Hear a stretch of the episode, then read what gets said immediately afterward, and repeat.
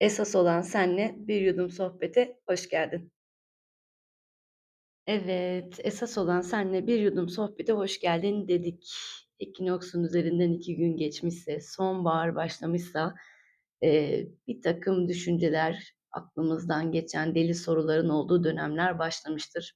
Mevsimsel geçişlerde biliyorsunuz depresyona giriş, eee, duygu durum bozukluklarının yoğun görüldüğü dönemler olarak adlandırabiliyoruz.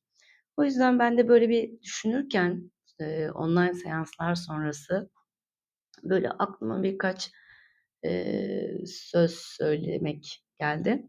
Bunlar sıralamakla değil de böyle sohbetvari gitsin istiyorum aslında. İçimden gelenleri size döküyormuş gibi, yazıya döktüğüm şeyi size aktarmak gibi düşünün. Kimi zaman böyle bir gücün arkasına dayanırız. Bizim kahramanımızdır, dayanağımızdır. Kimi zaman da bizim sırtımıza dayatırlar.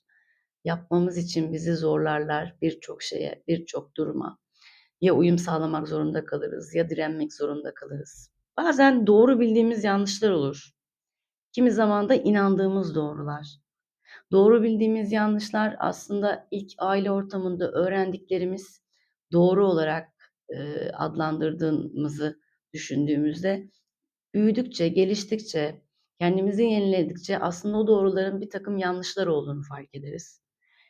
İnandığımız doğrular ise, eee, kendi doğrularımızdır. Artık bir şeylerin farkına varmışızdır ve bazı konularda bir gerekçemiz vardır ve o gerekçeye göre de inandığımız doğrular vardır. Sorguladığımız konular vardır. Neden, niçin, nasıl, ne sebeple gibi. Beklemediğimiz sonuçlar çıkarır. Evet, bazen sorgularız, sonucunun olumlu olacağını düşünürüz. Eee, bir getirisi olduğunu, bir artısının olduğunu düşünürüz ama sonuçlar beklediğimiz gibi olmaz. Anlam kattıklarımız vardır. Eee, bizim için anlamlı, değerli, kıymetli ve bizim de onlara kattığımız değerler. Kimi zaman da anlamsızlıklarımız vardır. Anlayış, eee, durumu düşük seviyede olduğumuz ya da anlaşılmadığımız anlar vardır. Başkalarına anlamsız geliriz, kimi zaman da kendimize. Boşa kürek çekişlerimiz olur kimi zaman. Olmayacağını bile bile lades deriz bir şeylere. Bazen de hiç umursamaz, hiç hesap kitap yapmaz. Eee, ne olacaksa o olsun, olacağına varsın deyip kendimizce kendimizi, yüreğimizi avuttuğumuz böyle akıntıya kapılışlarımız vardır. Bazen gördüklerimiz, gör bazen de görmek istemediklerimiz, görüp kabul etmediklerimiz hayatımızın içinde hep olur. Belirsizliklerimiz. Nasıl olacak, nasıl bitecek, böyle olur mu, şöyle olur mu, ama ne olacak, hemen öğrenmem lazım sonucunu gibi gelgitler yaşadığımız, yerimizde duramadığımız belirsizliklerimiz olur ve buna bağlı da serzenişlerimiz olur. Bazen olumlu doğru çıkar, tutar, bazen de tutmaz. Yargıladıklarımız olur. Nasıl olur böyle bir şey, nasıl yaparsın diye en yakınımızı, dostumuzu, arkadaşımızı, ailemizi, kardeşimizi. Ama bir bakmışız ki sonrasında yargısına konu olduklarımız olmuş. Yargılandıklarımız olmuş bizim de. Bunların hepsi kendimizin, seçimlerimizin, düşüncelerimizin es eseri aslında. Nereden bakarsak onu görüyoruz. Nasıl düşünürsek onu yaşıyoruz. Bakışımızı ve düşüncelerimizi olumlu yönde, açı ve görüşle değiştirebilirsek eğer ki bunu psikoterapide yapmaya çalışıyoruz. Eee, gönüllülük esasıyla gelen, kendini içine açan, döken kişilere belirli kuramlar ve tekniklerle fark ettirmeye, farkındalıklarını ortaya koymaya çalışıyoruz.